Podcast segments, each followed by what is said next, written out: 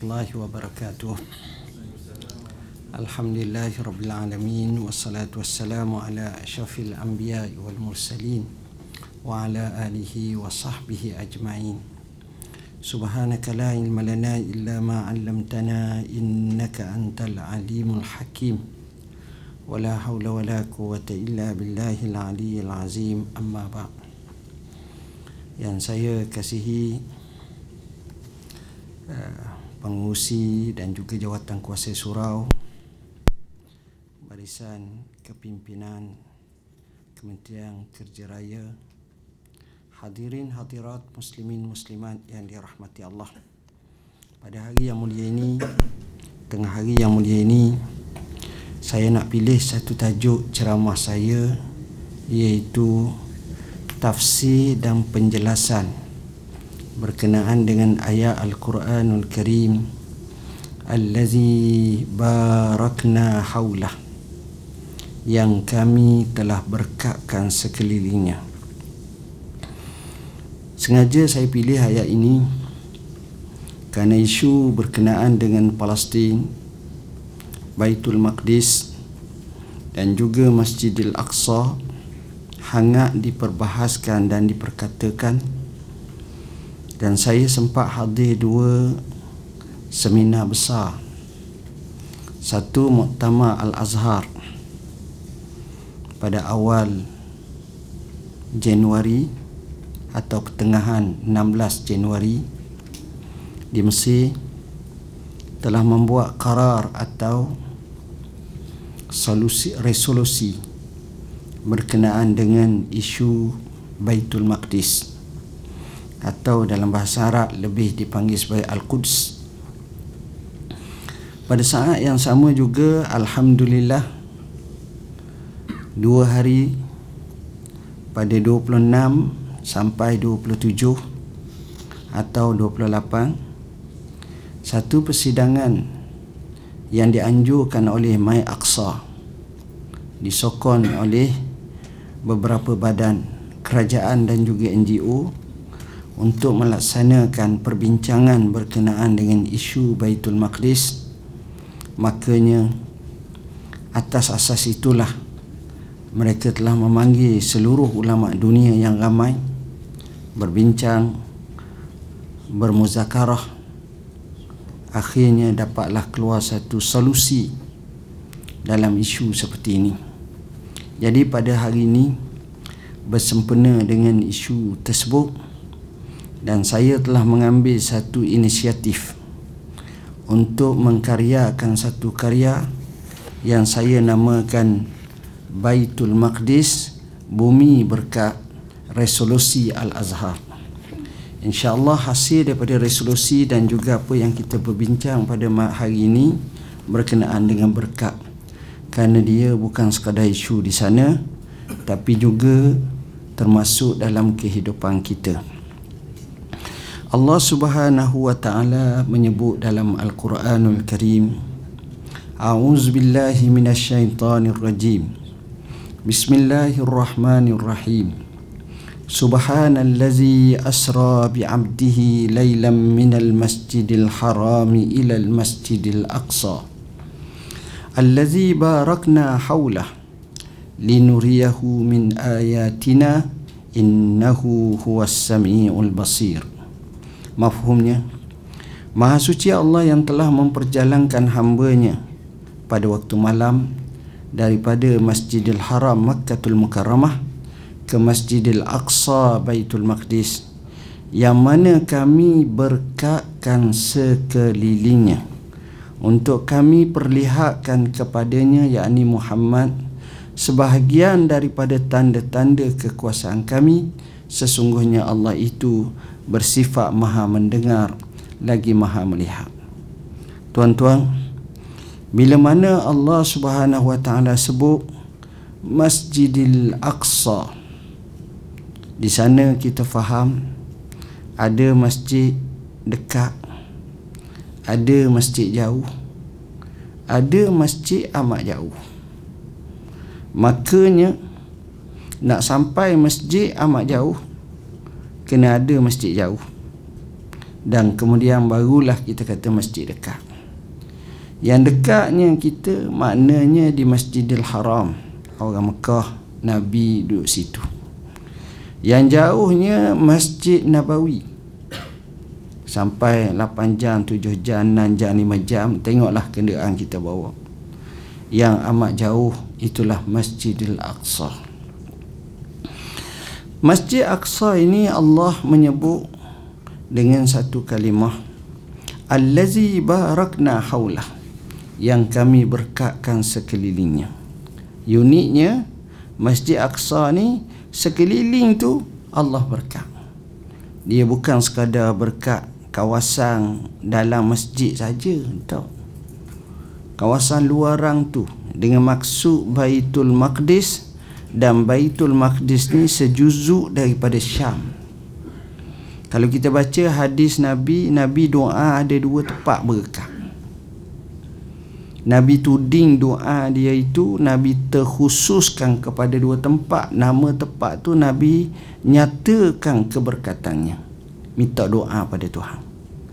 Doa Nabi Allahumma barik lana fi syamina Allahumma barik lana fi yamanina Ya Allah ya Tuhan kami berkatlah kami bagi bumi Syam kami.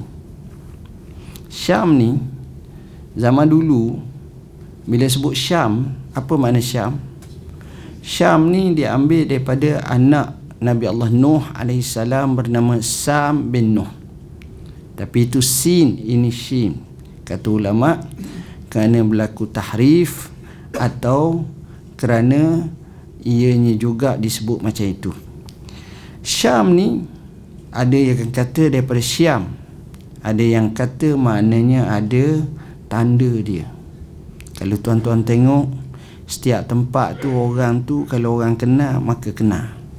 Macam contoh kita kenal ada antara orang Malaysia dengan orang Indonesia. Kenal. Sama ada dari segi cakap ke dari segi cara ke.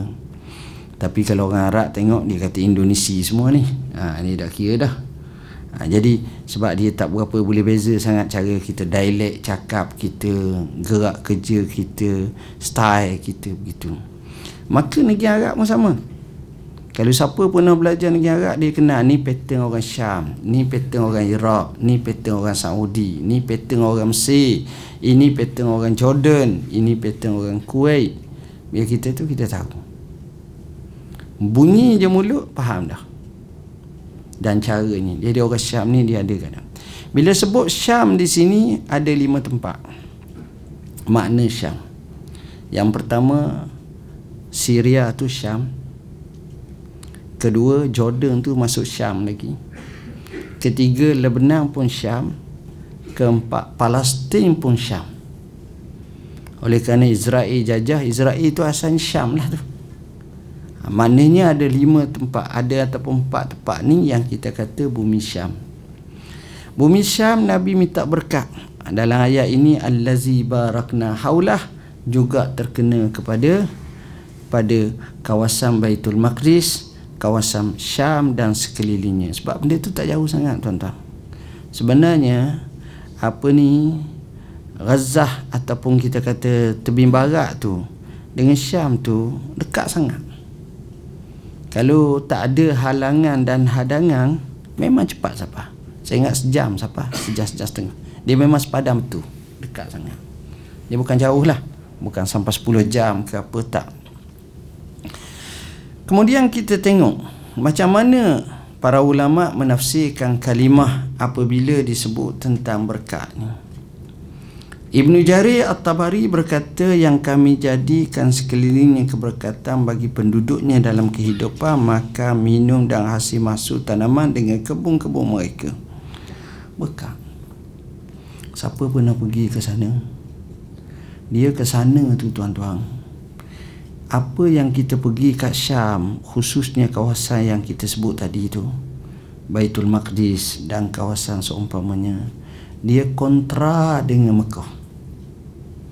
Kalau Mekah sifatnya tanah tanah, tanah tandus, padang pasir yang disebut dalam Quran fi wadin ghairi zi zar'in lembah yang kering kontan tanpa tanaman di Mekah ni di Syam ni subuh sangat subuh. Allah berkatkan. Subuh sangat. Kalau pokok zaitun tu sepanjang mata tengok. Masya Allah pokok zaitun ni ibarat macam pokok deriang kat Syekh. Tapi dia rendah je. Dia kecil tak macam deriang tinggi tu. Nak ceritanya jenisnya banyak. Jenis hak molek hak mahal hak ni kita kat musaking ada di 24 ada. Macam-macam nama dia ni. Ha, dulu pakai deriang je. Sekarang tak dah. Ha, jadi dia gitu kok minyak-minyak dia pula ada hak mahal ada hak mahal sangat ada yang termahal dan sebagainya kemudian dikatakan mujahid berkata dinamakannya dengan jadi tanah tanahnya subuh boleh cocok tanam tuan-tuan saya pernah tengok buah delima faham buah delima orang Arab panggil rumang Buah delima di sana tu besarnya besar kepala kita. Suti-suti. Ya Allah. Besar ya Allah. Subuh. Kalau pokok anggur tu, buah-buah anggur tu besar ibu jari kaki. Lebat selebat-lebatnya ya Allah. Berguguh-guguh letih kita tengok. Bukan letih nak makan, tengok letih banyak sangat dah. Allah hati. Tak habis. Subuhnya tanah tanis sana macam-macam suka tengok mana kalau kita hidup Allah kata mudah. Kalau dia tak perang je tempat yang paling baik untuk kita duduk orang Malaysia duduk sesuainya di Syria. Costing cost of living rendah. Sekarang mahal sangat lah sebab perang ni tak boleh main. Ha, tapi hakikatnya rendah. Dan kita tengok cara mereka ni dia kemudian kepada kita lebih kurang 30 tahun belakang. Maknanya kalau kita sekarang ni dia maknanya baru jejak tahun 90-an. Ha, dia macam tu. Jauh ketinggalan. Pendapat Mujahid berkata yang dimaksudkan dengan berkat itu merupakan tempat kediaman para nabi dan padanya para malaikat turun dan juga wahyu padanya batu sakhrah dan padanya manusia daripadanya manusia dikumpulkan pada hari kiamat kelak. Mujahid ni seorang ulama besar yang hidup zaman tabi'in lebih kurang dia beri pandangan dari segi tempat ramai rasul daripada situ. Sejarah rasul-rasul dalam Quran galiknya daripada situ atau pernah datang situ atau pernah berkunjung di situ atau hijrah ke situ atau memang asal daripada situ. Nabi Ibrahim walaupun asal daripada Babil tapi duduk situ hijrah. Nabi Zakaria Nabi Yahya situ. Nabi Lut situ. Nabi Saleh situ. Dekat dekat lah mana tak jauh sangat lah kawasan Nabi Saleh. Nabi Nabi Nabi Zulkifl ha, Nabi Ayub ha, kawasan-kawasan tu ya lebih kurang memang ramai sangat. Nabi Isa Nabi Isa situ. Baik dan yang kata Ibn Qasir kami jadikan sekelilingnya dengan keberkatan pada tanam-tanaman dan buah-buahan. Tengok, tanah tanihnya jadi subur berkat Allah. Jadi pokok situ jarang kita dengar kebuluran mati. Tak. Ada dia tumbuhan. Seronok hidup tentang. Saya tengok masa kita tengok masa kita duduk dulu Allah. Air sungai bersih. Lalu kita minum air sungai. Cuba minum air sungai sini. Berani tak? Tak boleh. Dia kena rawat dulu sini. Di sana bersih. Masa tu lah masa tu. Al-Qurtubi berkata terdapat banyak maksud dan tafsiran berkenaan ayat Allazi barakna haulah dengan buah-buahan dan pengairan sungai. Buah-buahan Allah suka tengok. Buah tembikai itu orang Arab panggil jabas. Jabas ni bahasa yang paling betir besarnya saya ingat kat 8 kilo satu. 7 kilo 6 kilo. So Allah. Tak habis makan seorang tengok. Banyaknya luahnya hebatnya buah-buah tu. Dengan siapa yang dikebumikan di sekelilingnya daripada para nabi situ juga makam para nabi banyak. Kalau kita pergi letih nak. Maknanya kalau kita kat sini ada seorang yang tak wali ke jauh ada seorang lagi sana ni nabi situ. Nabi sana mujahid sana mujahid situ sahabi macam-macam ada. Abu Hayyam berkata yang Kami berkati sekelilingnya merupakan sifat pujian bagi menghilangkan sebarang bentuk syarat yang mendatang dan keberkatannya dikhususkan daripada sebarang bentuk kebaikan agama seperti kenabian, syariat dan rasul yang mana mereka berada di kawasan tersebut atau sekitarnya. Begitu juga berkat dunia pula kerana banyaknya tumbuhan pohon kayu, sungai dan seumpamanya. Ha, jadi berkat ni banyak. Kalau kita ulas satu persatu saya nak bincang khusus pula bila mana kita sebut kalimah berkat. Apa benda berkat ni tuan-tuan? Berkat ni daripada bahasa Arab. Dia panggil barakah. Barakah berkat.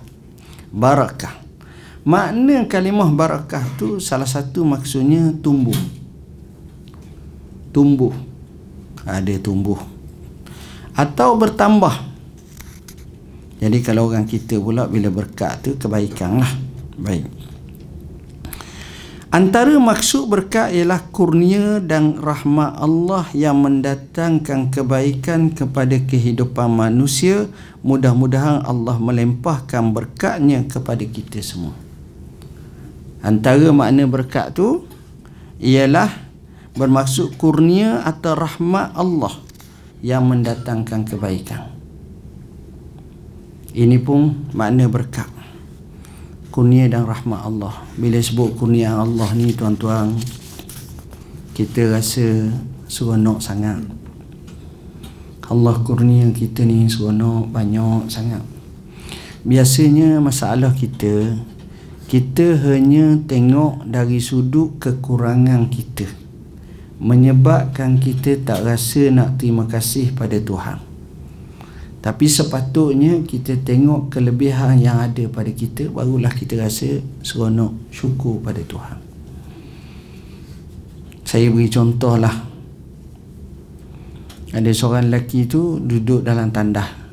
Tandah tu rendah. Sebut minta tolong, minta tolong. Jadi orang pun pergi apa pula dalam tandah minta tolong seorang-seorang. Rupa-rupanya Dua belah tangannya tak ada Kakinya tak ada. Kalau hajat. Kesiang kat dia. Siapa tahap tu? Kita ni tangan pun ada Kaki pun ada. Masya Allah. Nikmat. Berkat hidup. Banyak sangat Kadang-kadang kita tengok Ni kurnia Tuhan Kita tak nampak. Allah bagi pada kita ni luar biasa. Alhamdulillah. Makan cukup. Berapa kali sehari? Setiap kita Makan je kerja. Tapi ada orang tu nak dapat satu hari sekali pun Tak tak cukup. Siang kita tengok Banyak dunia yang merana Terutamanya mereka yang di kancah peperangan Macam surat khabar hari ni sebut dana PBB khususnya berkenaan dengan bantuan kepada kem pelarian adalah amat membimbangkan. Kesian, orang kaya memang kaya yang amat sangat. Tapi orang miskin, kita tak payah nak bincang dengan dia iPad, iPhone. Tak payah. Bincang sekadar nak hidup je. Itu pun payah. Bincang macam mana nak survival hidup. Ha, Itu pun payah dah. Dia nak makan Dia nak minum ha, Itulah dia. Jadi Alhamdulillah kurnia banyak. Ataupun kita kata Orang yang berkat tu Maknanya orang yang berkeuntungan Dan berbahagia. Ha, Itulah berkat Syekh Tahir Ashur kata Berkat maknanya bertambah kebaikan dan kelebihan dunia dan akhirat. Dunia kita baik, akhirat kita baik dengan limpahan pahala bagi mereka yang salat padanya serta diterima orang yang bersalat padanya. Antara sebab keberkatan di sini adalah kerana Nabi Allah Ibrahim menetap di sini. Itu makna berkat. Tuan-tuan dan puan-puan yang dirahmati Allah, sebelum saya bincang lebih panjang lagi, kita tahu dah makna barakat. berkat ni ada dua. Sama ada berkat yang mana Allah kurnia. Sama ada berkat kita mohon Allah kurnia sebagaimana ayat tadi allazi barakna haula yang kami kurniakan keberkatan jadi tepat tu tanah berkah macam Mekah. Inna awwala baitin wudi'a lin-nasi lallazi bi bakkata mubarakah bumi Mekah ni bumi berkah. Tapi tempat lain tempat kita ni kita kena usaha nak dapat berkah. Salah satunya adalah dengan beriman dan bertakwa. Sehingga Allah sebut walau anna ahlal qura amanu wattaqau la fatahna alaihim barakatim minas samai wal. Kalalah penduduk langit dan penduduk bumi itu semuanya beriman dan bertakwa, nescaya kami akan buka kepada mereka berkat daripada langit dan bumi. Ada satu kampung tu orang pakai ibadat semua. Insya-Allah berkatlah tempat tu. Ha, ini pun kita kena kaji tuan-tuan. Baik berkat ni dia ada banyak perkara pertama berkat dari sudut masa. Masa yang paling berkat namanya masa awal. Masa pagi. Ha, ini berkat Nabi baca doa Nabi doa Allahumma barik li ummati fi bukuriha. Ya Allah berkatlah bagi umatku pada awal pagi. Saya selalu contoh contoh simple lah. Kita kerja di JKR isteri kita atau suami kita kerja di Kementerian Kesihatan contohnya lah. Seorang kerja di Kuala Lumpur. Seorang kerja di Temerloh rumah kita duduk di Gombok tuan-tuan rasalah. Pagi-pagi kita nak kerja pukul tujuh, tujuh setengah ataupun pukul lapan tu mari pukul apa kerja? Lima, enam setengah tolak dah. Maknanya ada kata makan pagi bersama payah dah. Benar? Begitulah keadaannya.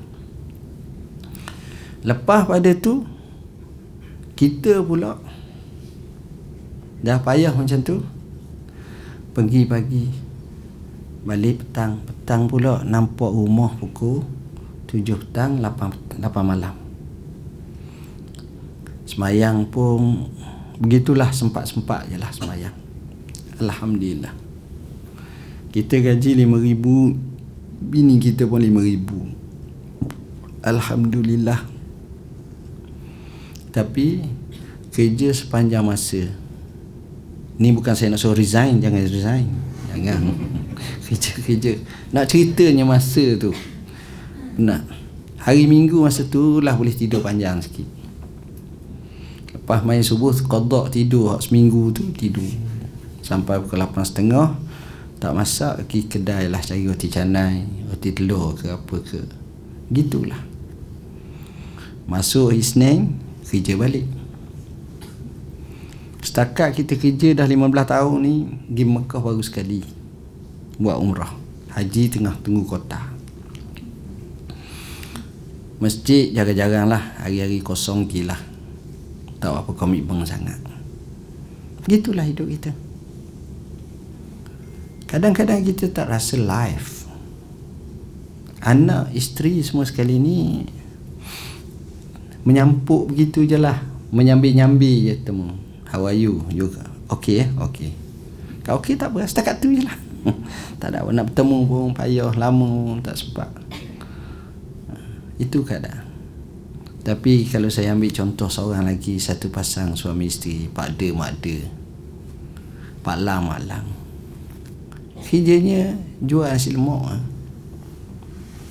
dia pukul 4 pagi dia bangun masak pukul 5 masak dah. Sebab dia expert buat tiap-tiap hari. Masak pun dengan kuali dia dengan tu masak. Pukul 5 setengah tu pada angkat dua puyuk nasi lemak dalam van lama dia Lais dengan kuah dengan sikit apa benda yang patut. Kemudian pergi masjid. Semayang masjid sebelum masuk masjid semayang sunat tu. Sudah masuk semayang berimam setiap kali pergi masjid letak duit. Seringgit dua ringgit. Sudah pada tu patah balik.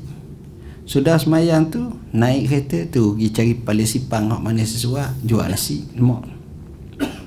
Oleh kerana pada mak ni kuat semayang. Nanti lemak dia tu selalu habis cepat tujuh setengah habis dah licin dah Yelah tu bila main whatsapp kat dia minta 40 buku untuk jamu orang Hak ni pun minta. Kadang-kadang orang marah pula. Waduh apa buat sikit sangat. Kata saya dah tahu ingat. Tak habis-habis juga. Dapatlah RM600 tolak modal RM200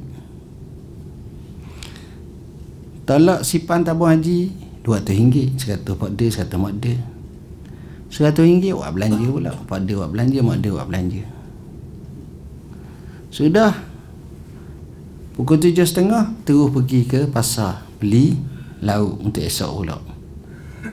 Sudah beli lauk untuk esok tu pergi makan roti cana orang yang selalu buat nasi lemak tiap tiap hari dia, dia, dia tak makan nasi lemak tuan-tuan. Dia pergi cari mi goreng orang kata nasi lemak awak sedap. Yelah dia senyum je sebab dia aura dia tak boleh makan dah. Allah jadi macam tu. Jarang dia tiap-tiap hari. Saya nasi lemak Allah dah mungkin saya neka. Saya nak jimat kos. Ah, tak ada. Jarang sangat. Kalau dia makan pun kerana iratnya kita je. Sebab kita jadi tetamu dia. Mayah makan juga lah sekali. Tuan-tuan Nak jadi ke ceritanya Kehidupan mereka tu Tengok. Pukul 9 balik dah. Tidur je dua orang Pukul 11 Semayang duha. Mak dia masak Pukul 12.30 Pukul 1 makan. Pukul 1.20 Pergi ke masjid dua-dua. Setiap kali pergi masjid Letak duit. Waktu asar pergi masjid. Waktu insyak Waktu maghrib itu petang tu Pergi pula masjid. Semua pergi masjid. Dah lah pergi masjid Tengok Malang pula bila ada orang belajar Ngajar Ngajar belajar pula. Kemudian Minta derma untuk Palestin ke apa Derma pula. Dengar kata setiap tahun Pergi Mekah dua kali setahun. Buat umrah. Ramadan sekali bulan lain sekali. Ha. azan mana? Sini. Okey. Azan kena berhenti lalu ke? Terus lagi. Tu okey. Kita jawab azan dululah insyaallah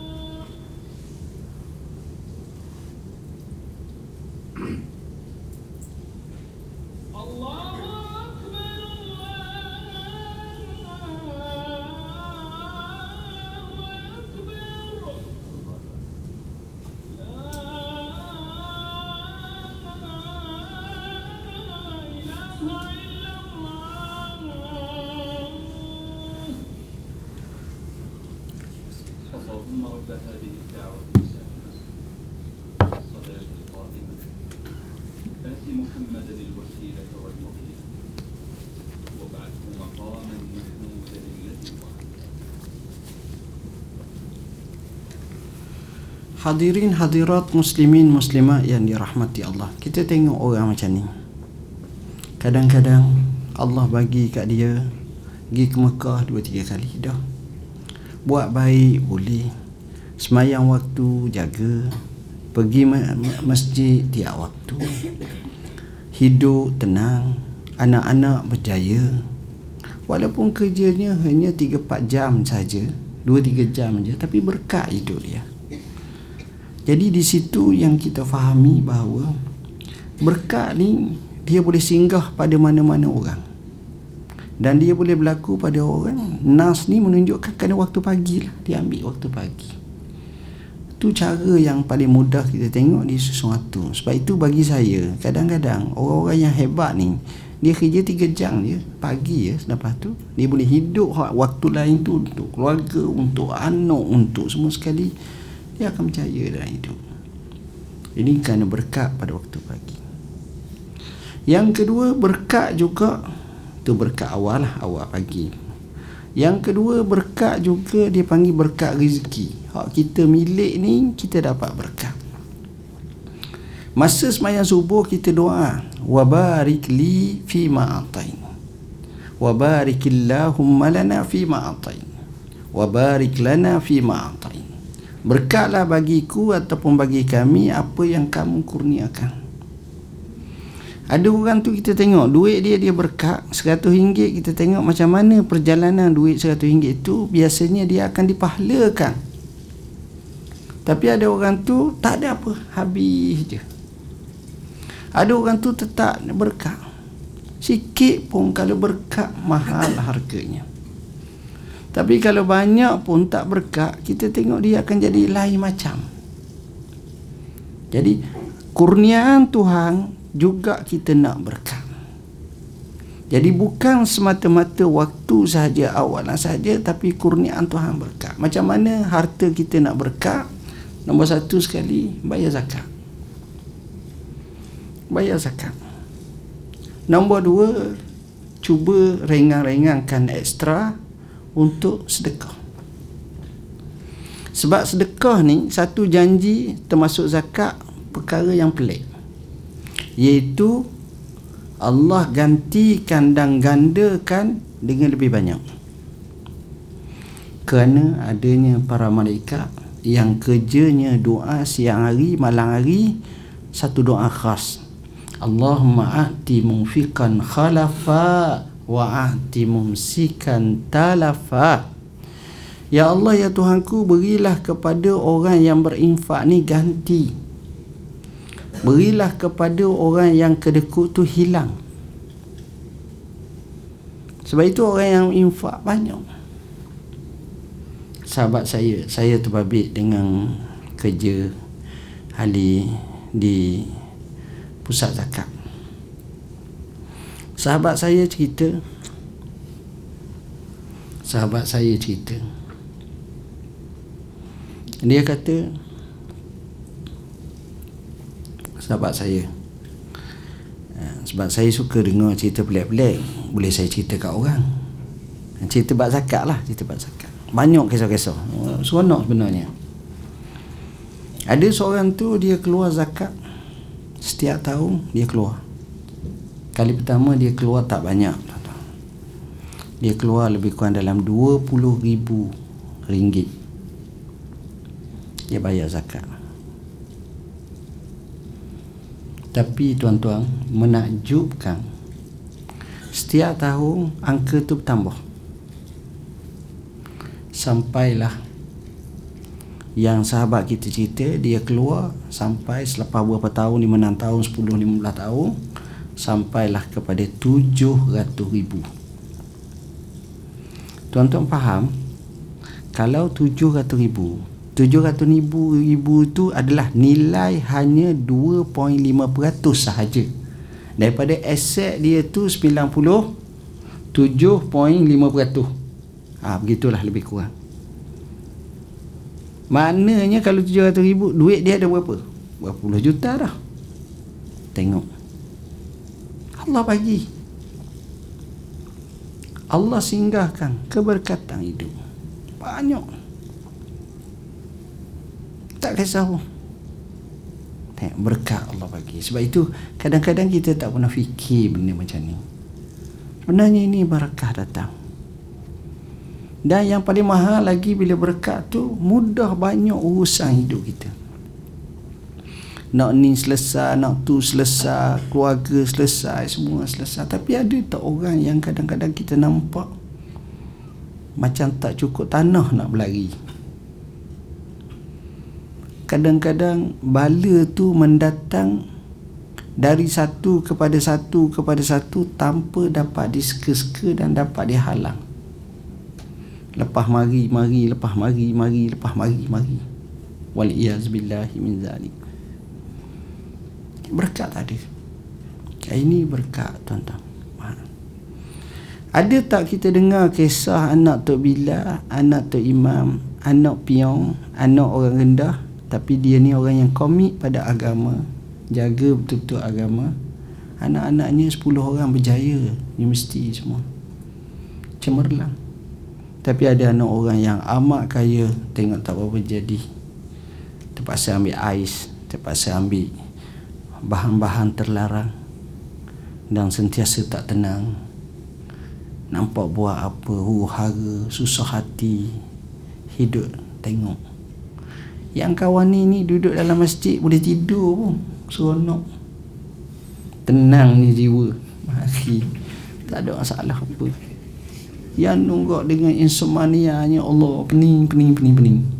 Kan susah hati. Kita nak macam tu kita nak macam tu. Kadang-kadang kita nampak harta tau. Bagi kita harta ni adalah penting. Kalau orang kata tak penting tu pelik benar orang tu. Semua nak harta. Tapi ada sejumlah manusia dia anggap harta tu jadi perkara yang menyusahkan dia. Contohnya saya baca tadi kisah seorang lelaki. Dia antara pemula pembelian kepada Bitcoin. Satu mata wang kripto yang bersifat maya atau dia tidak macam in reality. Dia bukan dalam bentuk mata wang yang zahir ni dan insyaAllah lah Pejabat Mufti besok akan buat kajian untuk masuk dalam majlis fatwa. Ketah kajian tu siap dah. Cuma perlu kepada sedikit penerangan dan pencerahan isu ni.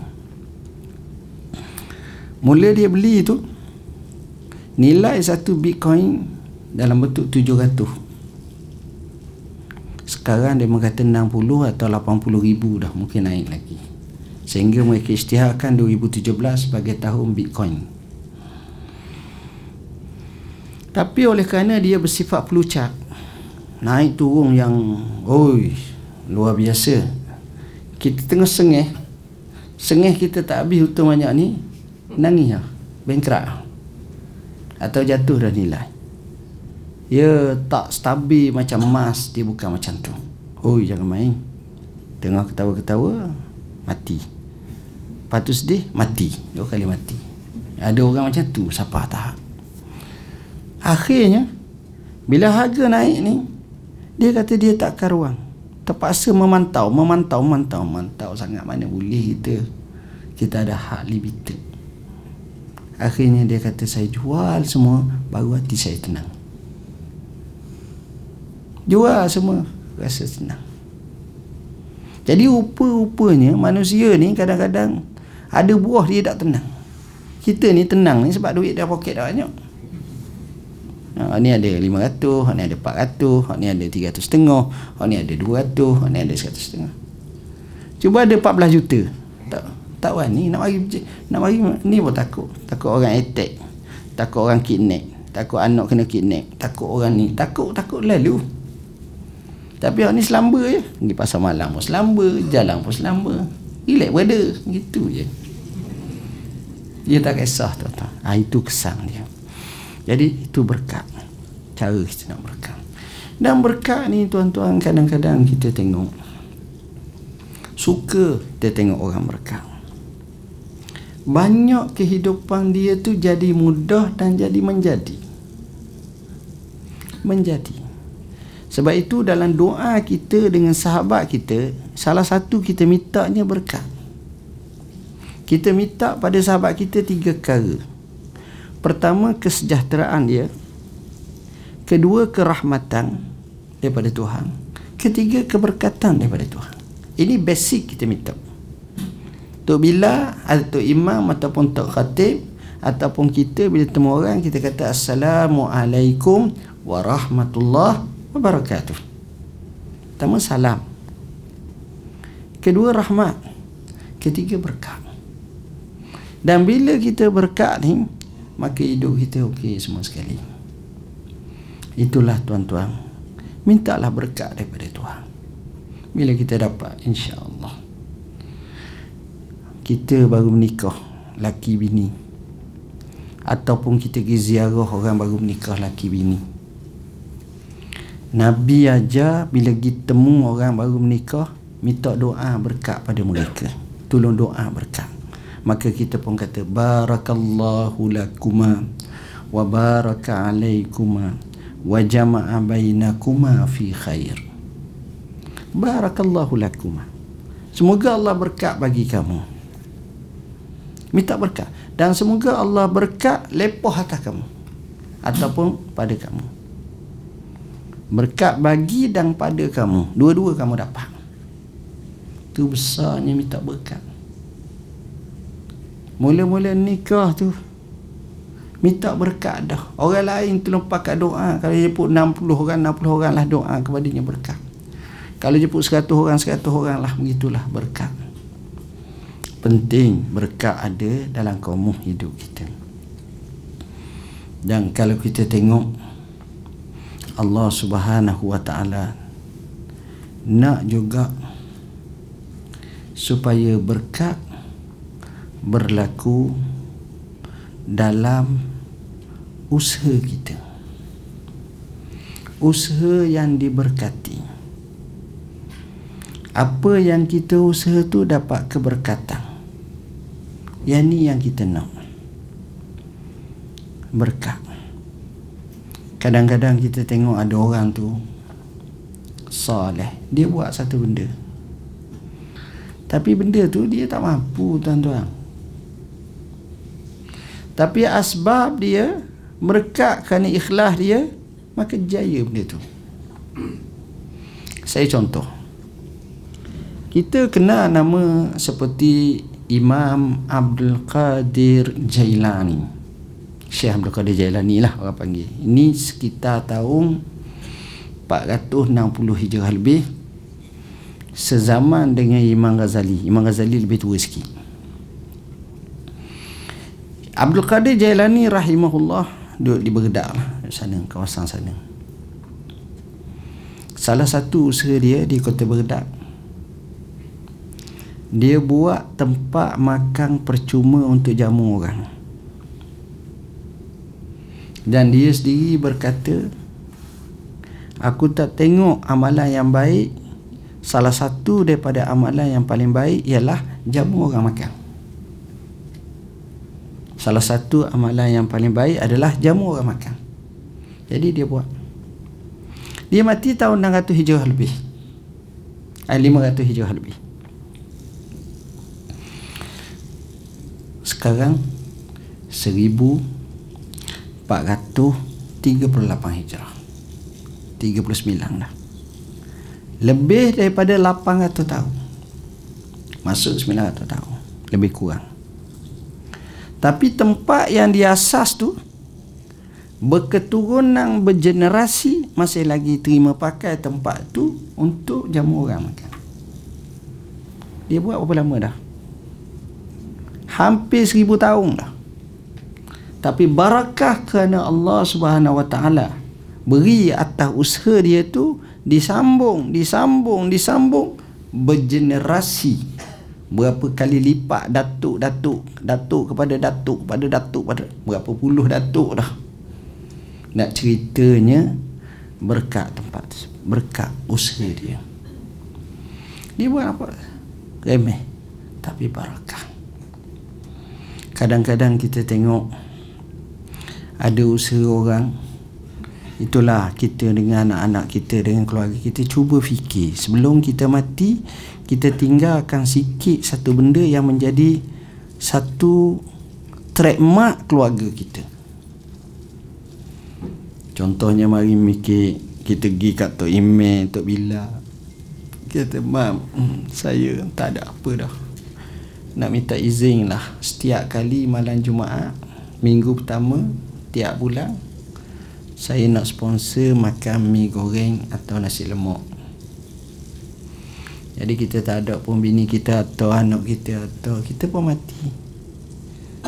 Anak kita kata mau arwah abah buat, kita buat lah. Tu. Ialah masa dulu nasi lemak seria aja satu. Dan nak 80 buku 80 riyal tapi sekarang ni 2 riyal tak apa buat. Lepas tu 3 riyal buat jadi kesang daripada tu orang pun sebut mulu hmm, baik keluarga dia jimat tu gitulah kita anak dia pun ambil. Berkat ada satu masjid tuan-tuan masjid di sini. Sini maksud saya di wilayah Persatuan. Saya selalu pusing masjid, selalu pergi masjid. Uh, Alhamdulillah lah, pergi semayang, pergi khutbah, pergi ceramah. Banyak benda lah, boleh kenal lah sahabat-sahabat, kawan-kawan, ahli jawatan kuasa. Salah satu masjid saya pergi tu diderma oleh seorang. Derma oleh seorang. Berapa juta? Masa letak batu asas masjid tersebut untuk tengok ukur kiblat dan sebagainya dia datang dengan ambulan. Ada orang kata pakar ni uzur sangat. Bila tu imam baca doa menangis dia. Masuk. Masjid siap dia mati dah. Sekali pun tak pernah semayang di masjid tu. Tapi kesangnya tuan-tuan tiap-tiap waktu ada orang semayang majulah adalah orang semayang berapa banyak pahala jadi nak buat aktiviti kadang-kadang tak ada juga tak cukup juga anak dia take over. Anak dia kata mana-mana yang kurang bagi tahu je. Kita top up dia top up tak macam kita lah. RM3 ataupun RM50 RM1000 tak. Sekali tapak dia RM200,000 ke berapa ke tapak dia menyambung apa yang abah dia buat. Jadi berjalan comel. Berkah. Apakah dengan sebab macam tu dia akan dipapa kedanakan dia ataupun jadi fakir miskin tak berkah itu inilah sebahagian sejuzuk yang saya nak sampai kerana masa pun tak sempat saya nak panjang Sekadar itulah yang dapat saya sampaikan dan buku Baitul Maqdis Bumi Berkat ni saya cerita panjang resolusi. Sebab isu Baitul Maqdis kena letak dalam kepala kita tuan-tuan. Kita tak boleh macam kita buat biasa-biasa tak boleh. Saya tengok usaha umat Islam ni cukup besar dalam isu seperti ni. Bersama kami banyak buku lain, solat itu mudah juga ada kita ceritakan berkenaan dengan solat macam mana. Nak tanya Q&A bak solat bak taharah kita jawab. Dan buku ni saya showkan jadi milik semua keluarga untuk baca iaitu hadis 40 dan buku ni kita terangkan satu persatu. Cukup baik tuan-tuan untuk diberi kefahaman kepada kita termasuk buku besar kita Matlaul Badrain yang akan dibuat pengajaran di masjid-masjid insya-Allah dan buku ni pun ambil masa 15 tahun untuk settle Alhamdulillah kerja kita tak lain untuk nak sebarkan ilmu dan kita nak budayakan budaya ilmu di kalangan masyarakat wilayah Persatuan dan juga Malaysia amnya. Sekadar itu mohon maaf bahasa yang saya guna kurang sesuai. Aku luka uli haza wa astaghfirullah nazim li wa. Bismillahirrahmanirrahim. Allahumma fakina fi din al-tawi. Allahumma ja'alna min al-lazin istaghfiruna fa yattabi'una asana. Wa sallallahu ala sayyidina Muhammad wa ala alihi wa sahbihi wasallam. Wassalamualaikum warahmatullahi wabarakatuh.